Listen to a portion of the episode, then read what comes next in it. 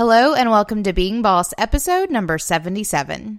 This episode is brought to you by FreshBooks Cloud Accounting.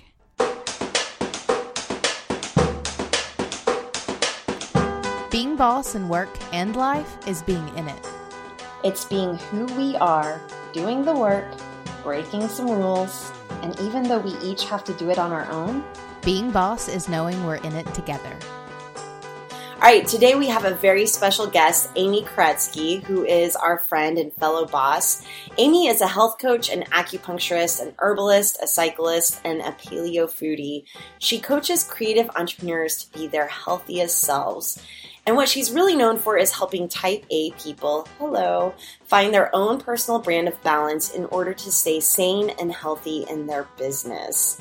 So, Amy loves working with creative professionals who struggle with anxiety and that pit in your gut feeling that stems from the weight of deadlines and expectations.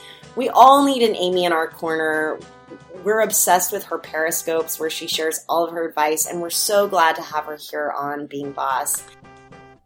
Hey guys, I want to pop in and say that most creative entrepreneurs, freelancers, and small business owners did not get into their business to necessarily be spending their days on the administrative stuff like invoicing and tracking expenses and keeping the books clean. So, this is why FreshBooks Cloud Accounting is so awesome for us service based creatives. You can create professional looking invoices in seconds, you can track your expenses from anywhere, and one of my favorite features about FreshBooks is being able to automatically import your expenses from your bank.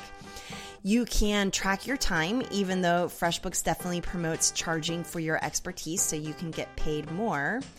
And you can accept payments so easily. You can accept credit cards, um, including Visa, MasterCard, American Express. The deposits are super fast into your bank account, and you can even auto charge client credit cards if you have recurring expenses. Another really great thing about FreshBooks is the reporting. You can know your financial numbers at a glance, which makes it so easy to know where you're tracking in your business. Try FreshBooks for free by going to freshbooks.com slash beingboss and enter Being Boss in the How Did You Hear About Us section. You can join, join millions of creatives, small business owners, freelancers, and even side hustlers in getting professional and getting organized. Amy, hello. Hey, thanks Hi. for joining us. Thanks for having me. We're excited to have you on the show. So, we first met you at Being Boss Miami. No. No, I'm sorry, Being Boss New Orleans. it's because we just had Miami. I keep saying Being Boss Miami. So we've had two boss vacations, and you went on both of them. But after Being Boss NOLA, like I kind of became obsessed with everything that you have to offer and have learned so much from you. I'm so excited to have you on the show to talk to our bosses. So welcome to the show. I feel like now I've just given you two introductions. Oh, thanks. Well, the obsession is mutual, so I'm really glad to be on here too. So thanks for having me. Well, and I want to I want to point out really quickly that I remember you from New Orleans because you gave me a rock.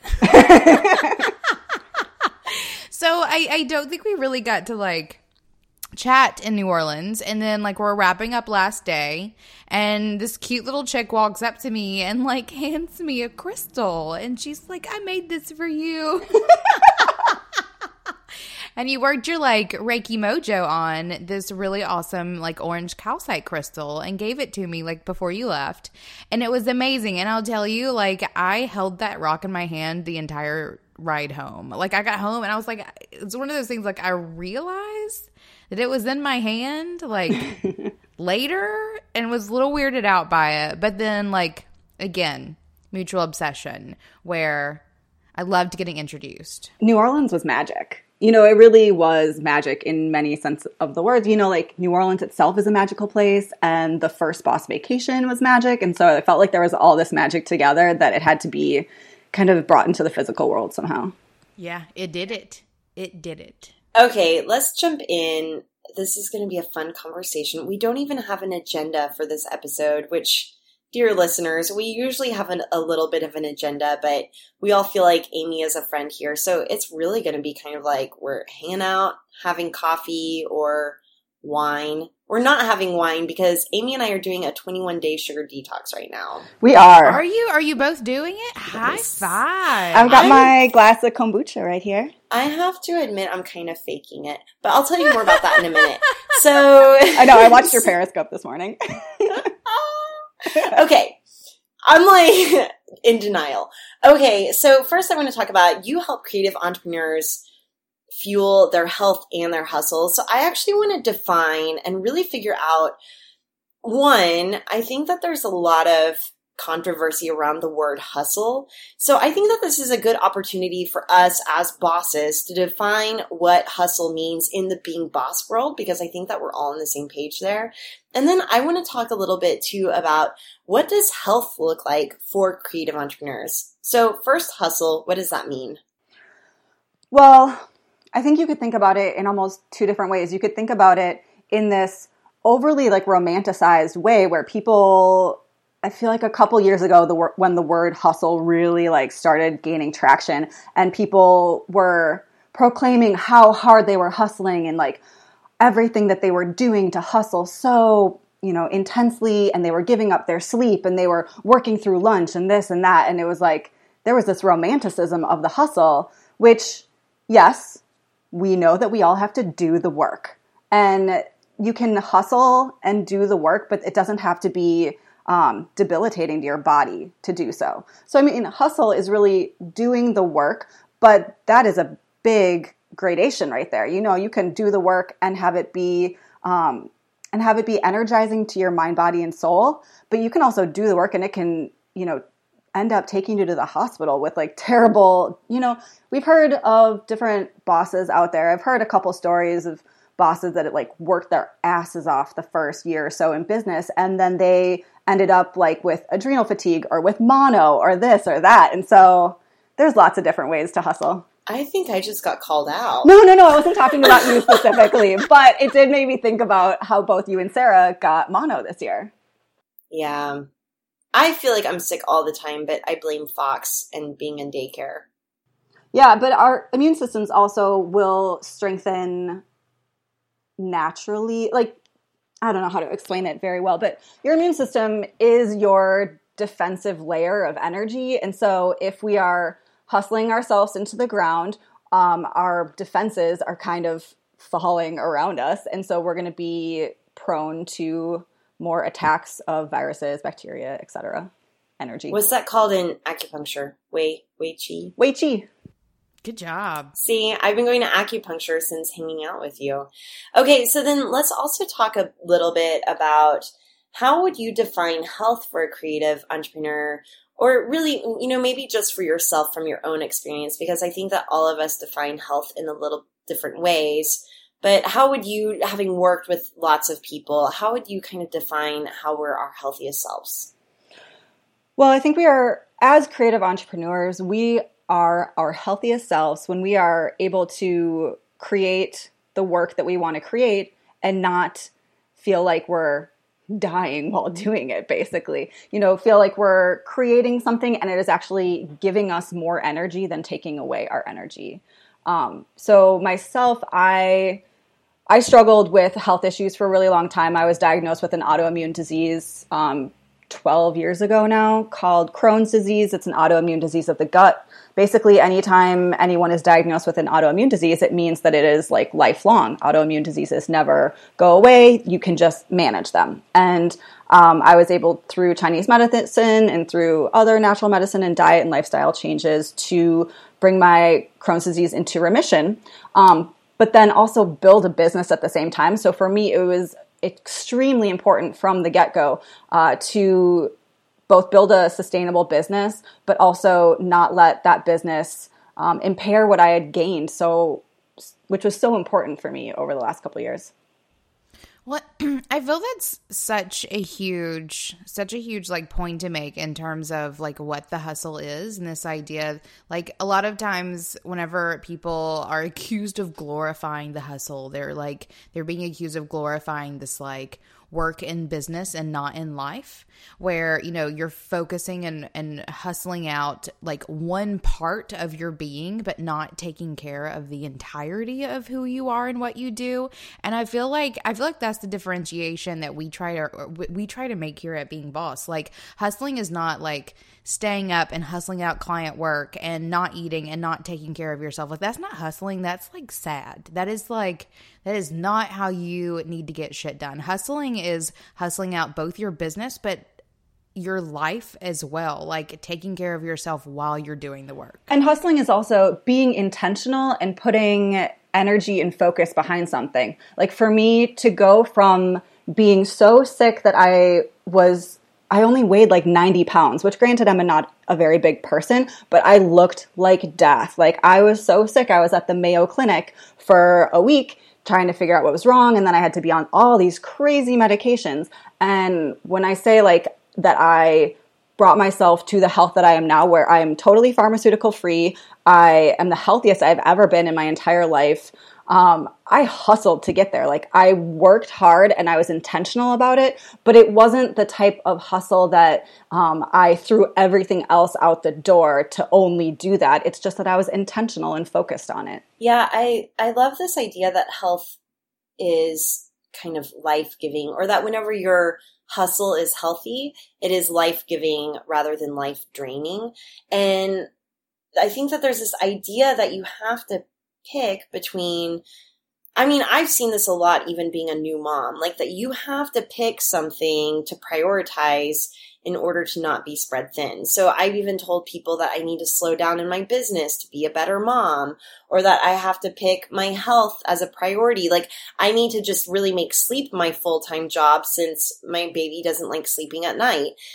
But the thing is, is that my hustle is life giving. And I feel like I probably would have died without it. Like, I think that maybe, and I know that that's really dramatic, but I'm being very serious because I have suffered from mental health issues after having a baby.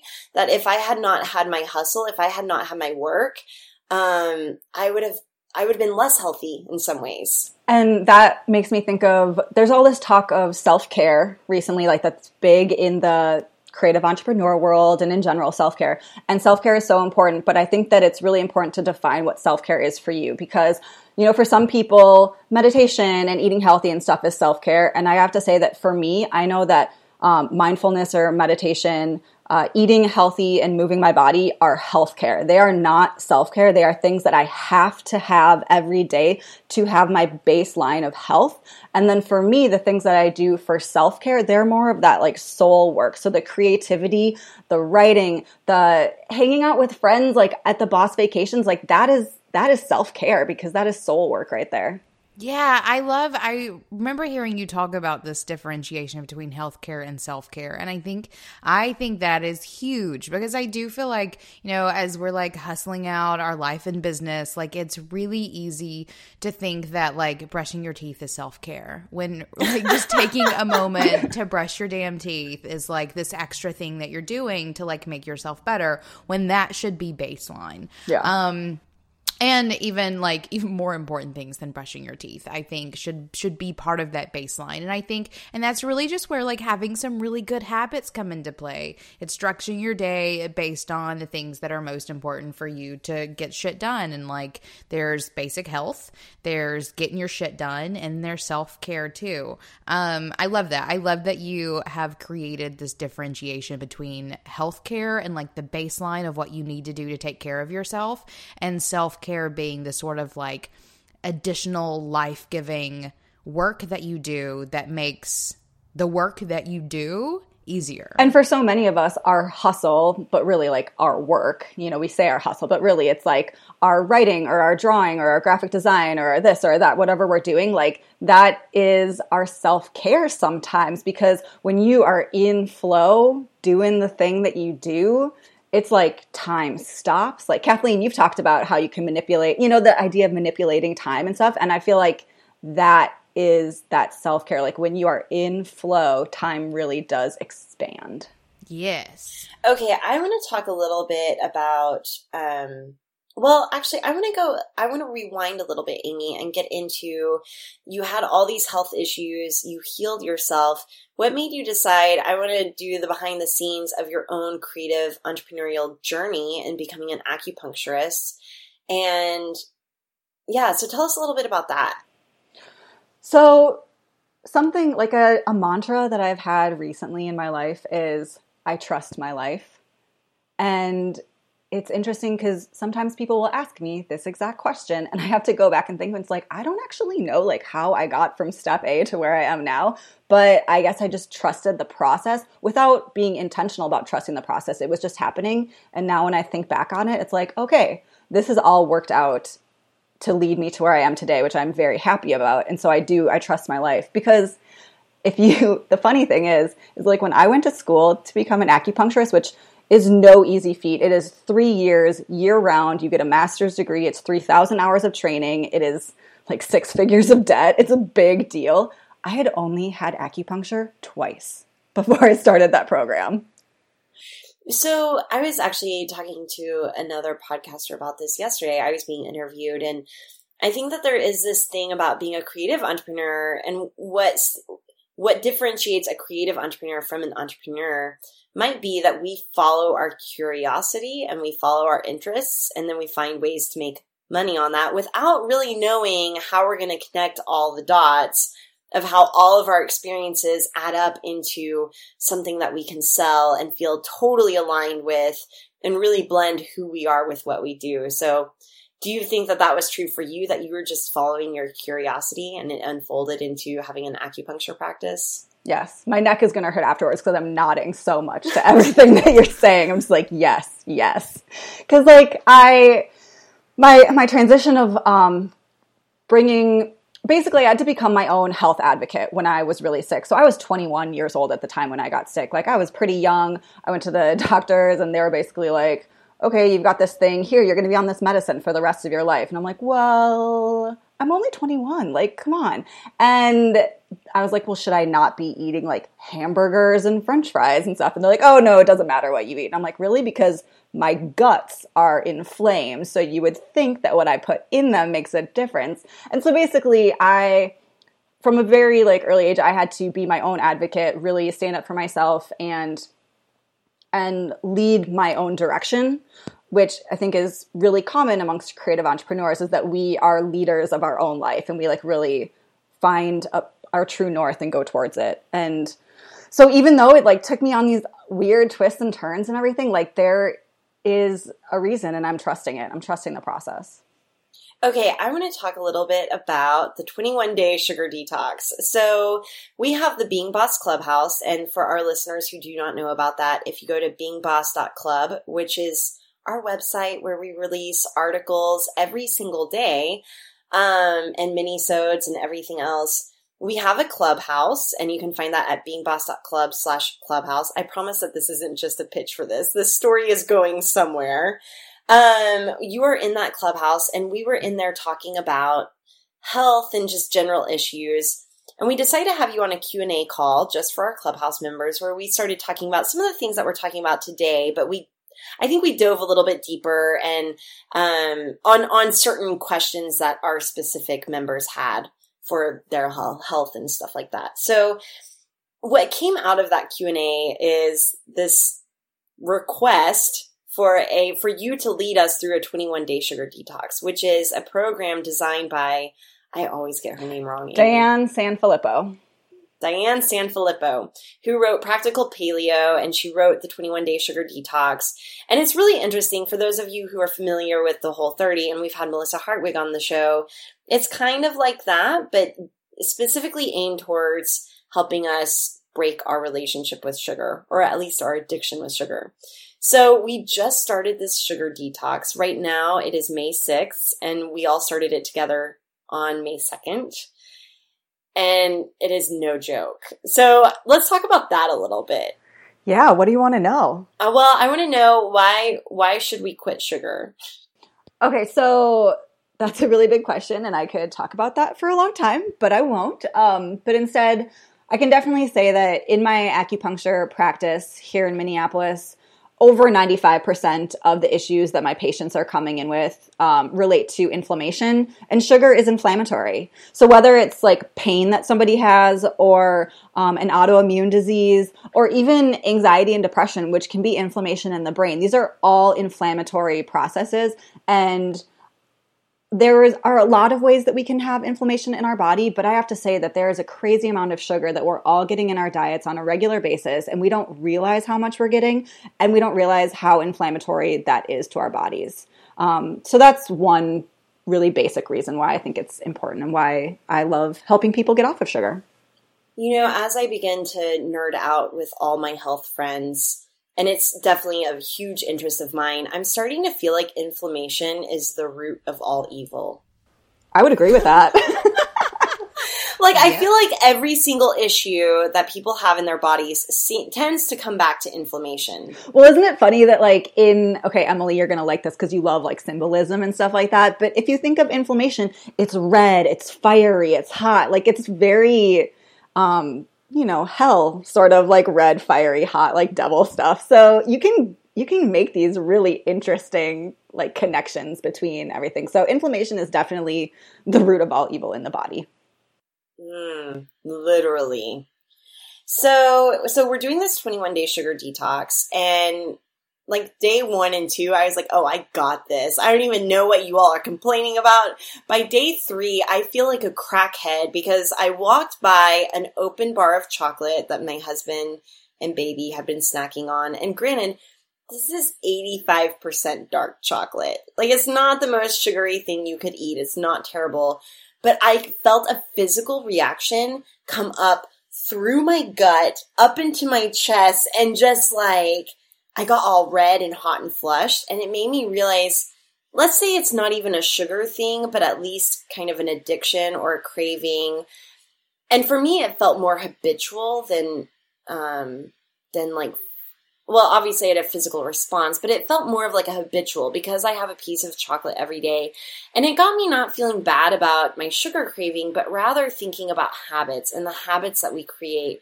And it made me wonder how much time you spend thinking, Amy, about the habits that we create for ourselves, good and bad. Actually, I'm reading Gretchen Rubin's book right now, uh, Better Than Before, the one that's all about habits. So right now I'm thinking a lot about it, actually. but I think that I I've thought a lot about it in the past because working with my health coaching clients, I'm working with helping them create healthy habits a lot of the times. But for me personally, I feel like I don't, I haven't had to work super hard on creating healthy habits, or at least I'm not conscious of it as much. I feel like, um, I, am a questioner. Like that is my tendency in the four tendencies. Um, if you're wondering what tendency you are, you can go to her website and take her quiz online. But I'm sure a, to link to that in our show notes too at beingboss.club. Yeah. So I'm a questioner. I need to know like the reason behind everything. And so I think I've always just done a pretty good job of creating the habits that I need for my body because I since I'm a health professional, I have done the research to be like, okay, well, this is going to help this. So automatically, okay, I'm going to do that. Like, I don't even have to think about it creating a habit. But obviously when i'm working with health coaching patients not all of them are questioners not all of them want to do the research so that's not how it's going to work for everybody. Um, and so there's a lot of different techniques that we use when i'm working with clients and but a lot of it is about thinking of your the cues like what is going to trigger something else and also um, what is your trigger for your unhealthy habits. And so like for you walking by that piece of chocolate like what what were those cues? You know, were you feeling maybe more emotional than normal? Was your blood sugar low? You know, there's lots of different questions that you could go down the line to see like what is maybe triggering it for you. I want that chocolate. That's what it was. Get some sugar demons. Honey. I want it. Get those out of you. well, what what um tendency are you, Kathleen? So I'm typically an upholder. Interesting. I know. Yeah. Oh, isn't that the damn truth? But I would think like upholder slash rebel, which is why. And I, so, okay, so I saw this chocolate and then I ended up eating it. And I went through like the stages of grief about this whole thing. Like at first, I think that the first few days that I wasn't eating sugar, I was kind of in denial about it and like, whatever. And then I went through anger and I was like, why am I doing this to myself? This is so dumb. YOLO. If I die tomorrow and I haven't had this piece of chocolate, I'm going to be pissed. Then I went through bargaining. Like, okay, I'm just going to eat this piece of chocolate. I'm not going to do anything else different or wrong. I'm just going to have this piece of chocolate. Well, then it went into, and I'm going to have this donut for my birthday, and I'm going to have this glass of wine but I'm going to do everything else right. But you know what's interesting about it? Because I have to find meaning in everything. Since making these decisions, I will say that I'm going through this 21 day sugar detox, and even though I have failed miserably by day three, the thing is, is that I was so aware of what I was eating and when I was eating it and I felt conscious about the choice and I felt actually in control of it, which is why I'm not actually beating myself up too bad about it. So I'm curious, do you have any thoughts about that, Amy?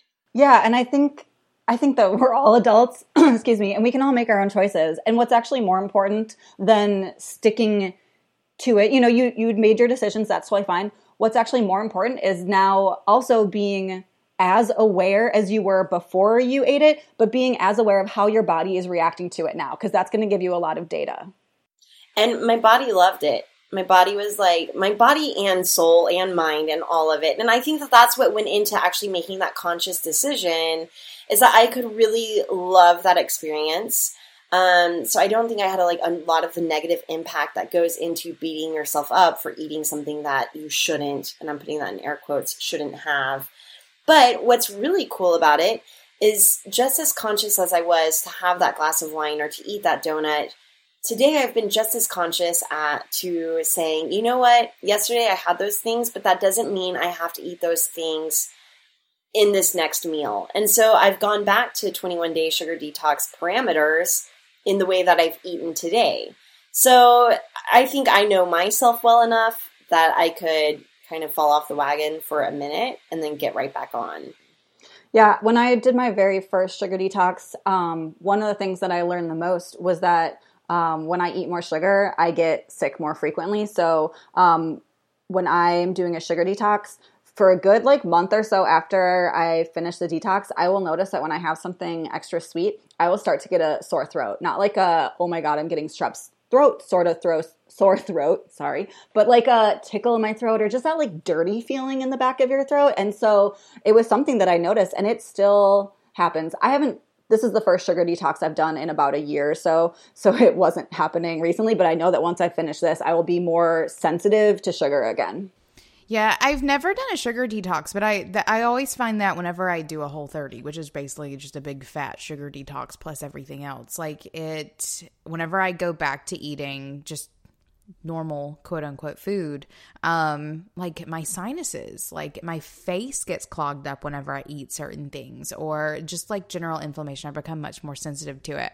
And i think that i think that taking some time to like get that in tune with your body um I think is really important. Like it will really open you up to like realizing all kinds of thing that's going on within your body that you probably aren't even noticing. I think that that doing that sort of thing is such a powerful way to get like back into your body. And one of the best ways to like be a fucking boss is to be in tune with your body. Amen. Yeah. Hi bosses. One of my favorite things about doing business online, other than making business besties with cool creatives all over the world, is being able to quickly and easily share my expertise with people who need what I offer. But hosting a workshop or getting paid for a one on one can be a bit of a logistical nightmare. E commerce, payment processors, web pages, the works. Until now. How about having scheduling software that allows people to pay for their sessions right when they book? Because that's a thing and it's called Acuity Scheduling. Yep, you heard it right. Get paid online without needing e commerce to do it, without needing to send separate invoices, and never again needing to seek out payment after you've already given your time. The best part? Acuity has this feature working for one on ones as well as group classes and workshops, getting you paid faster than ever before, no matter how you're doing it.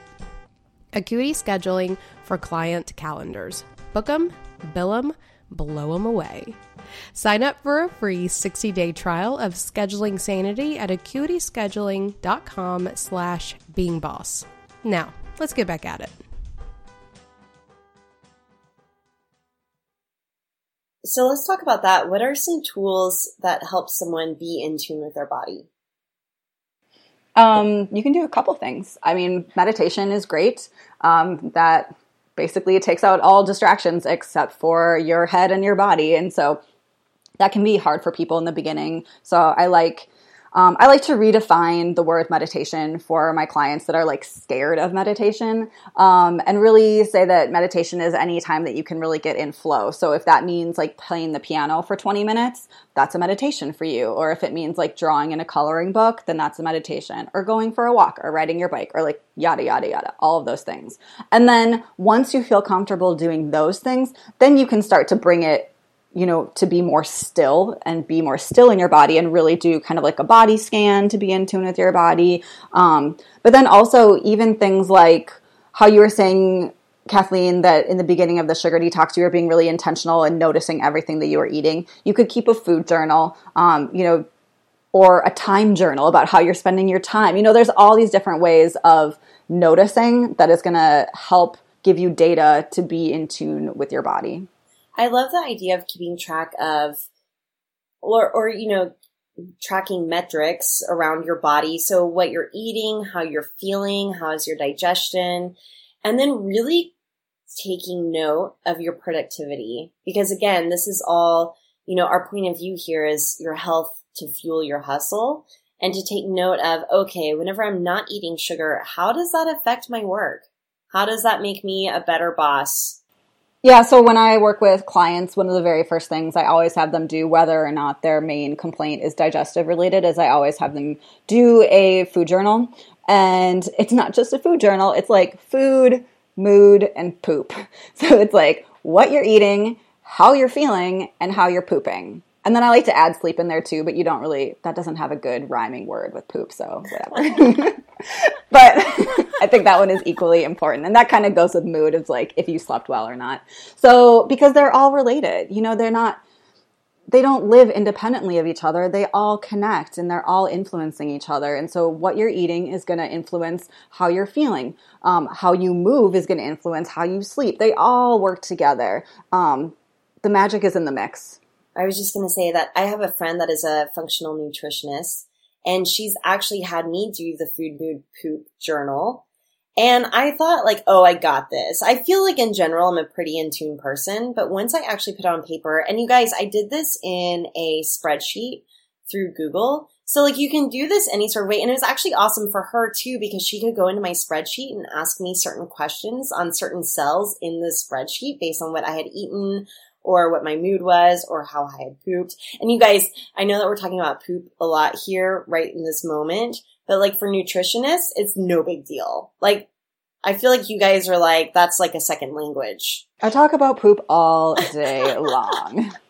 so anyway, I thought like, oh, I got this, or I don't need to do this because I already know what all of this means.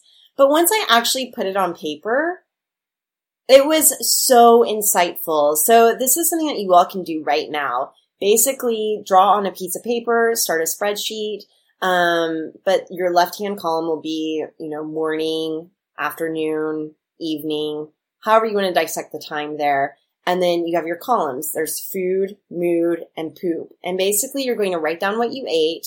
You're going to write down your mood, which um, could also be how your body feels after you eat something, but also how you feel mentally. And then obviously poop, your digestion. So it's so cool what you can uncover there. Yeah, and if you do that and you don't see patterns, because there are patterns that you might not be able to see, but that a licensed um, nutritionist or a health coach or an acupuncturist or somebody else can look at it and really those patterns will stick out like a sore thumb um, because they're trained to see them. And you know what's so cool about that too is that if you went to a trained professional and you already had this journal, like think about how much easier you're making their job. And then it's going to cost you probably a little bit less money Sorry, Amy, I'm not trying to put you out of work here. No, But you'll it's be like like my cost you a little bit. they'd be like my favorite patient. Yeah, exactly. Well, and the thing that I want to point out here is like food, mood, and poop has nothing about weight and measurements. Totally. Like these are, and there is such a focus on the mood piece there, like how you're actually feeling while you're doing these things. I feel like so often. And like I feel like we almost take it for granted. Like we've sort of been we've been creating these habits for ourselves so that we're not like as obsessed with uh with some of the some of the like quantitative metrics um, around getting healthy that like there's something really powerful about putting away the measuring tools and just getting back to how you feel when you eat or do things. Um, and then what that actually means for your body in terms of poop. And for and for your business even. Like so for me um like I said before, I have Crohn's disease. I do not have celiac disease, but I do choose to be gluten free, mostly because there's a lot of um, there's a lot of data out there that shows that eating gluten when you have irritable bowel disease or inflammatory bowel disease that it um, is negatively impactful for it. And so I choose to not eat gluten. But say I get a little bit here or there by accident, I don't have the same reactions as someone with celiac. And about a year or so ago, there was a course of about a month that I was ending up getting some gluten here and there. It was like my birthday, and then we were like camping, and it was like kind of like what you were saying, Kathleen, like one little thing, and then all of a sudden you like spiral down this hole. And a month goes by, and I realized I noticed myself one day in clinic with a patient, and I felt like I just wasn't present with her, and I just had this cloud around my head and I just had total brain fog and I noticed that it was getting very bad and really bothering me and so that's when I sat down and looked at what I'd been eating and I was like wow I was getting way more gluten than I thought I was and basically since then I've been super super strict and I've been clear headed as a blue sky mm-hmm. No, gluten for me is one of those things where, like sugar, I know I could probably eat less of it. I did just eat a really great kind bar that I loved a ton. Um, I could eat less sugar, but gluten for me is the is the is the gut killer. Like that causes so much inflammation in my body um, that we decided to give that up about God, I guess about a year and a half ago now. And like there will be times when I will have a piece of pizza because pizza. But um on the whole, we don't eat it. And like inflammation is gone. The brain fogginess has certainly gotten so much better because that was something that I experienced. Um, and like making adjustments like that based on like recognizing how you feel when you don't eat it. And for me, that came from doing Whole 30. It was um, it was getting all of that out of my system and realizing how much better I felt uh, felt felt by not by not eating those things. And whenever i put gluten back in my body like waking up in the morning with sincerely swollen fingers and unable to button my pants because i'd eaten some bread. Right. And do you feel like you are less productive during your day then as well yeah, I mean, well, uh, just whenever I'm bloated, I don't want to do shit. right, totally. And it's like what Kathleen was saying before, what I was saying with Kathleen before about that being able to like kind of warp time and bend time and when you're in flow and time like lasts forever. But then when you are, you know, disjointed and like not vibing very high and then everything just seems to take so much longer. And so for me when when my health isn't at its optimal level, everything takes longer and mm-hmm. I'm just not able to be as productive. And I'm a solopreneur. I don't even have a VA right now, which is like next thing on my list, get a VA. But like I don't have that option to be sick right now. Yeah. So taking care of yourself is like again, like taking care of taking care of your number one employee becomes literally your most important job if yeah. you want to do all of your other jobs any kind of good. Um, and that productivity piece is really huge. I remember last time I did Whole 30, like I kept a really good journal, and I remember like week two and a half, three, feeling the most productive I had ever been in my entire life. Like I was busting shit out like it was nobody's business. And I remember being so like impressed and amazed and like in awe of like what you can do when you just feel good and how good you can feel when the only thing that you're doing differently is eating really well. Yeah. I'm so re inspired having this conversation because, again, I fell I fell off the wagon a little bit, head first into a donut. Um, Wasn't it a cronut? Even after two days, and probably Emily, you can attest by looking at how many Asana tasks you get whenever I'm feeling productive. Right. Like whenever I'm feeling productive, it creates more work for everyone around me. yeah. but um okay so a couple of things came up and one is one question that i had was how do you know whenever you don't feel well and so for me i never knew that i was sensitive to gluten um because i was always like whatever i'm not celiac and I'm not, I'm not even going to pretend like i have an issue with gluten because that's really unfair to people who really do have serious issues but then i did a whole 30 and afterwards notice how bad I felt whenever I ate refined sugar, particularly refined sugar and gluten, even though again, I'm not allergic.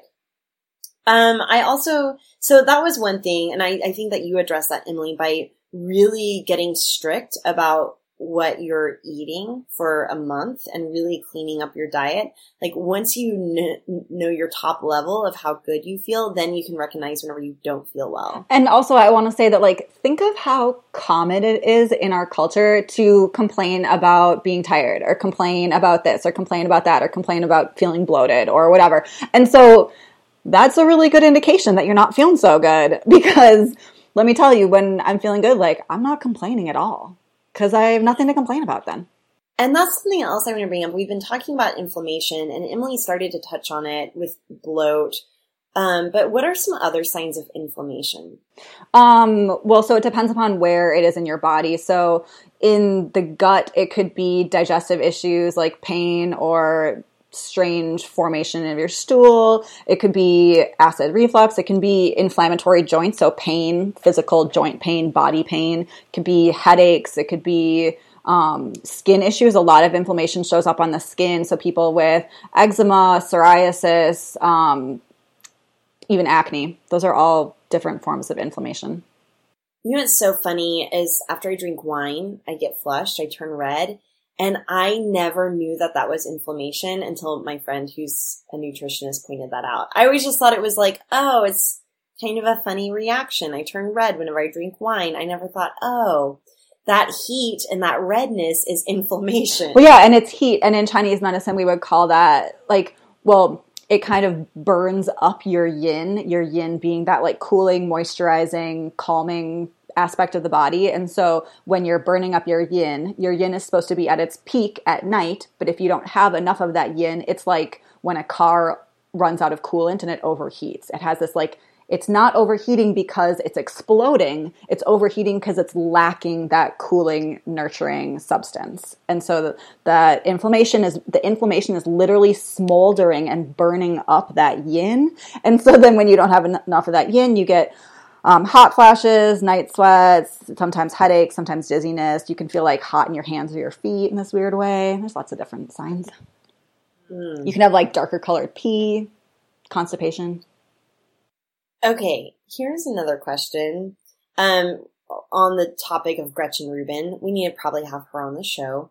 But one of the things that she talks about is abstaining versus moderating. And like some people are better at abstaining and some people are better at moderation. So there's one camp of people, if you're best at moderation, if you told those people you can't have anything for 30 days, they might go completely the opposite way. And they might be really good with moderation. Like if they can just have one square of dark chocolate a day, they're good with everything else.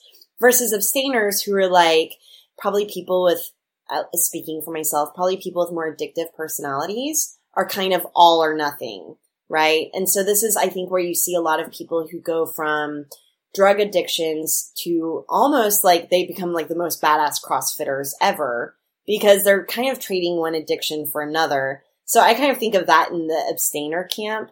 So I'm curious with you guys. I'm curious to hear what you all are. Are you guys abstainers or moderators? Oh, I'm an abstainer. Let me just tell you that the very first time I did a 21 day sugar detox, I I fell off the wagon day like 15 or something like that. It was pretty far in, but I fell off the wagon and I ate an entire box of cookies. Like it wasn't just one cookie, it was the whole box of cookies. But then I also felt like totally sick afterwards. And I was like, okay, well, that reminds me why I'm never going to do this again. What about you, Emily? That's David. That is absolutely David, wholeheartedly. Um, I think I'm a moderator. I think I'm pretty good with like I can just go in there and have one piece of chocolate and be good to go. Or like, actually, David again, the, like he he'll eat. He's a fantastic metabolism that makes me sick. Um, and just a reminder for our listeners, David is Emily's partner in crime, Mhm. baby daddy. baby daddy, He's also our being boss CFO, manager, CFO, business manager. Yep. So he um he will go through pints of or gallons of ice cream like it is nobody's business. It is like his soul food through and through. And um David's mom once asked me, she was like, you know, how do you deal with David eating all that ice cream? And I'm like, he gives me one bite. Just one bite. And like- then you're good with that. You're and then I'm good with just it. one Like, bite. just give me one bite of ice cream and I'm good to go. So here's something interesting from a Chinese medicine perspective, if you want to get nerdy for a minute. Okay, so when I was a kid, I was a moderator, or yeah, whatever that term is. So uh, my mom has told me stories that like she thought it was so weird that I could just eat a little bit of ice cream and not finish it, or just eat like a cookie and not the whole box. I was completely able to moderate what I had, especially with sugar. I did not have a sweet tooth. And then after I was um, got sick and was diagnosed with Crohn's disease, I had the biggest sweet tooth ever. And in Chinese medicine, um, the sweet taste corresponds to the earth element, which has to do with your digestive system. And so when my digestive system was so damaged that it just craved that sweetness, because um, small amounts of sweetness tonify the digestive system, whereas large amounts of sweetness are um, it's it's poor and bad for it. But so I never had a sweet tooth until my digestive system just went crazy.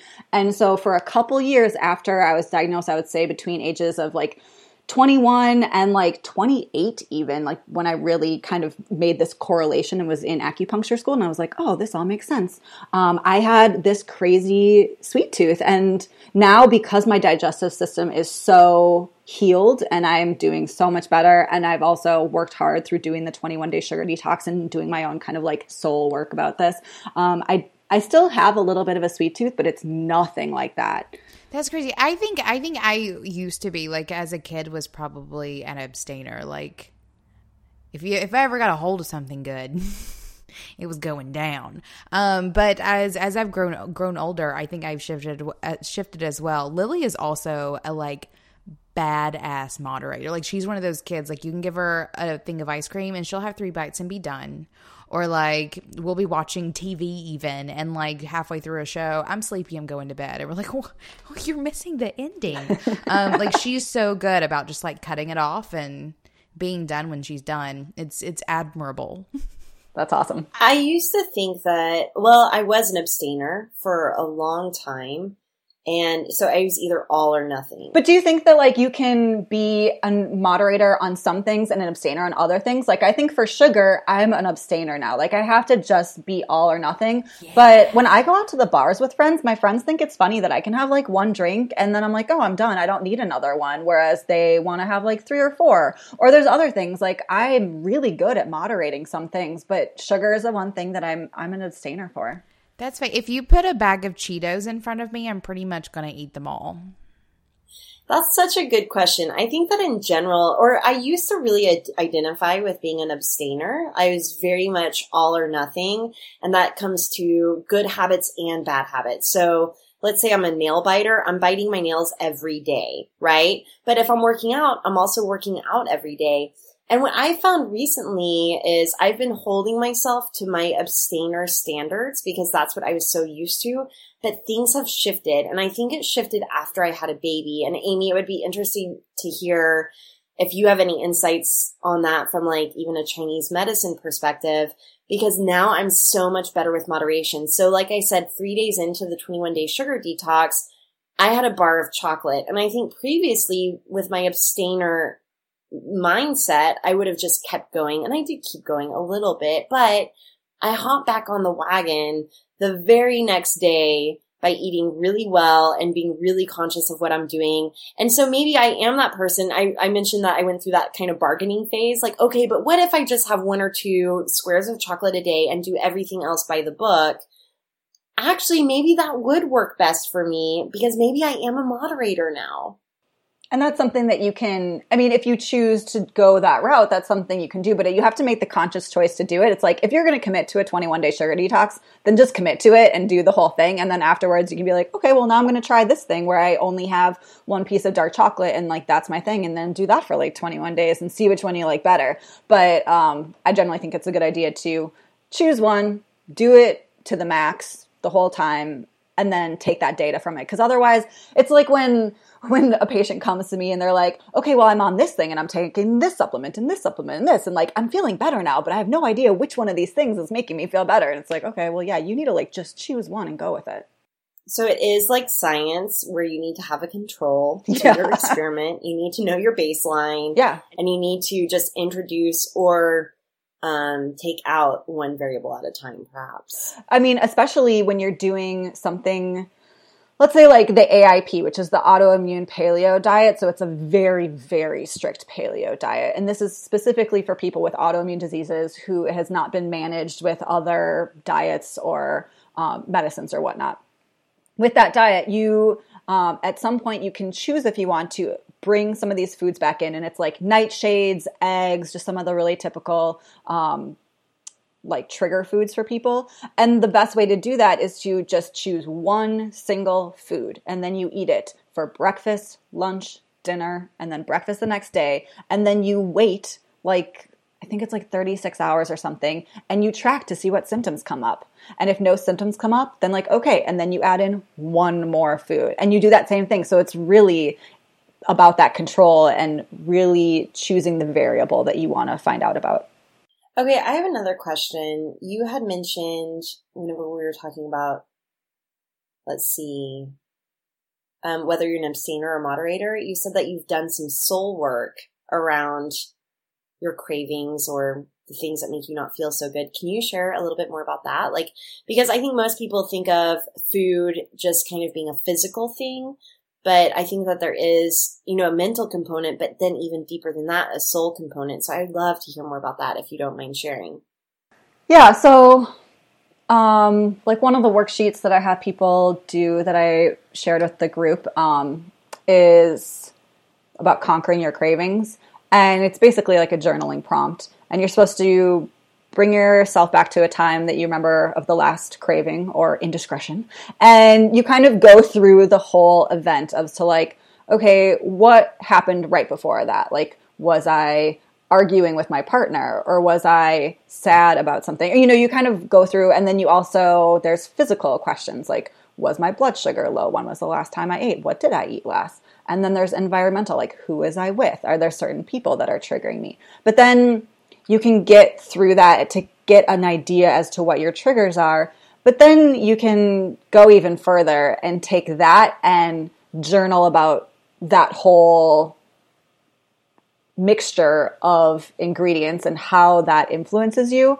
Um, the way some people like to do that through journaling and just that sort of like morning pages where you just like write without trying to make real sentences or anything. You just write and write and write.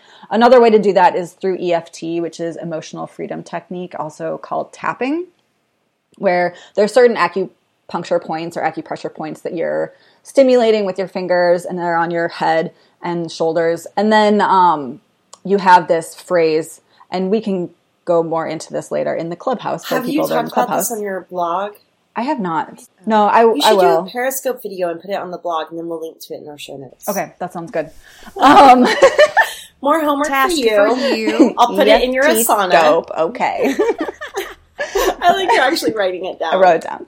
Um, but one of the things about EFT, like, there's a couple different ways to do it. Um, one traditional way is where there's like one specific saying that you have. It's like, even though I am having the sugar craving, I fully and completely love and accept myself. And you would just repeat that as you go through the whole um, system. But the way I like to do it better is that almost like peeling back the layers of an onion. So uh, the first round would be like, even though I'm having this sugar craving, I thoroughly and completely love and accept myself. Even though um, this sugar craving is making me feel crazy, I thoroughly love and complete myself.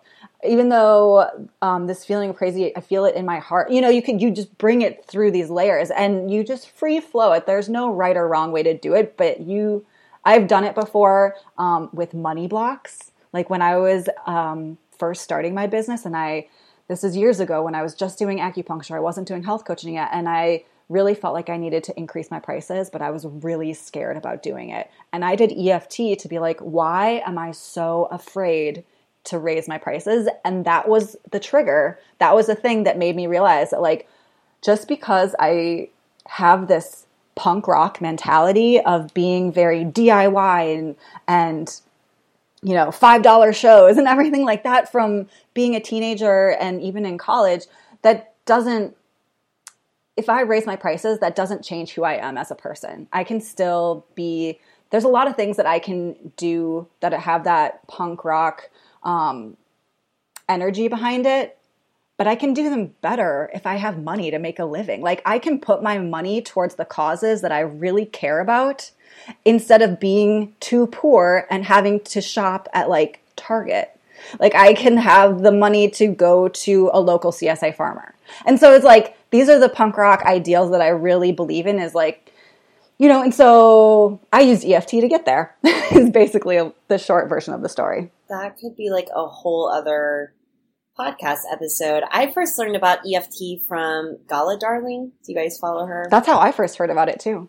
Oh, really? Yeah. Because she did a video on it. So maybe we'll link to Gala Darling's Yeah. video on EFT because I tried it and I know that she cured her eating disorder with it. Yeah. I know. So it's pretty powerful. And okay, so one time, I, I don't get a lot of acupuncture, but I do go to a chiropractor.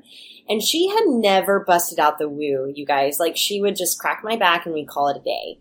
And one day, and what I didn't realize is that she was doing muscle testing on me at the same time. I just didn't really know what it was, which is basically where she would put certain points. She would put her hands on certain points in my body, and then she would pull my hand away from my body. She would t- tell me to like hold my hand to my body as tight as possible. And Amy, you could probably speak to this a little bit more. I'm probably not doing it service, but basically, here's my experience: is that one day I was really weak whenever she was touching on certain points, and she goes, "What is going in your mind? What is going on in your mind about your reproductive system?"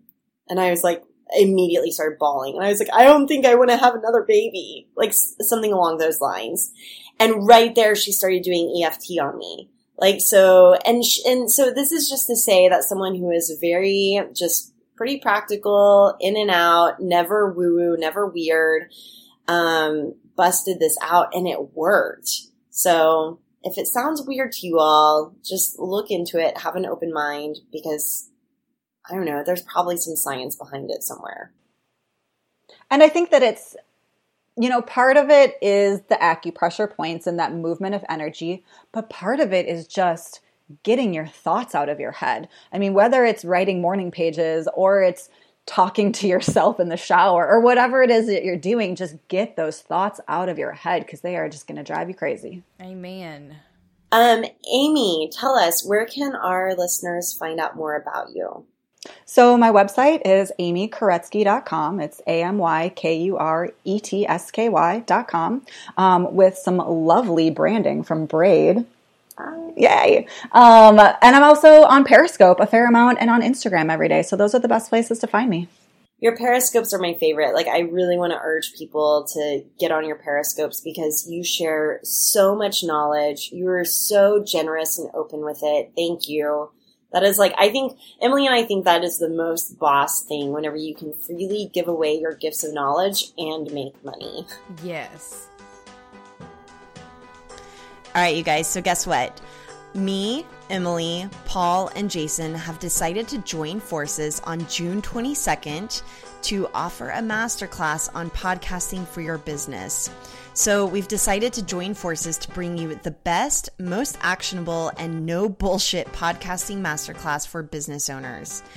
The four of us together have had four successful podcasts. We've generated over $350,000 in revenue, and we've had over 1.5 million episode downloads. So we maybe know a thing or two about podcasting, and we want to teach you how to do it too. We have invested the time and money to figure out what works and what doesn't, and we want to bring you the best three hours you'll ever spend learning about podcasting. And since it's the four of us, we hope it's a little bit fun too. Our goal is to make sure that you come out of this masterclass with a plan to go from podcast idea to published show that will help your business. We're going to be talking about branding and positioning your podcast. We're going to be talking about creating content, tech, audio, systems, automation, launching and marketing your podcast, growing and building fans, and then finally monetizing and maybe even having sponsors. This masterclass is not about teaching you a few well worn tips for podcasting. It's about helping guide you through launching a podcast that helps and drives your business forward. We've built some really amazing communities and we've made some good money from our podcasts. But most importantly, we've figured out how to create podcasts that are unique to our own personalities, styles, and brands. All right, if you're interested in joining us for this online masterclass on June 22nd, just go to podcastlikeaboss.com, learn more, and sign up there. Again, it's podcastlikeaboss.com. We hope to see you there. Thank you for listening to Being Boss. Please be sure to visit our website at beingboss.club where you can find show notes for this episode, listen to past episodes, and discover more of our content that will help you be boss in work and life. Did you like this episode? Please share it with a friend and show us some love by leaving a rating and review on iTunes. And if you're looking for a community of bosses to help take your creative business to the next level, be sure to check out our exclusive community at beingboss.club slash clubhouse, where you get access to our closed and very vibrant Slack group, monthly Q&A calls with Kathleen and myself, a book club, and more. Cultivate your tribe and find your wolf pack at beingboss.club slash clubhouse. Do the work, be boss, and we'll see you next week.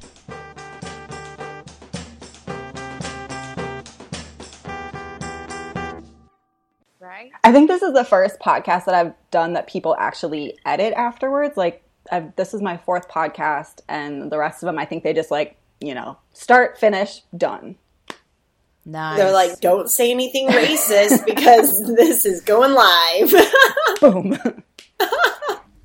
like that's my biggest fear is that like I would say something that I would never say. Just like culturally, like all of a sudden I have. Tourette's. Yeah, totally. totally. Like if it was live, I'm like all of a sudden like motherfucker.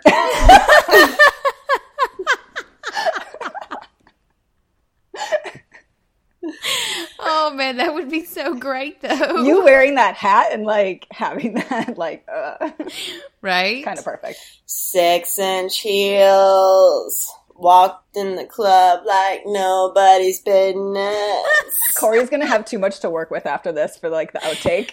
right?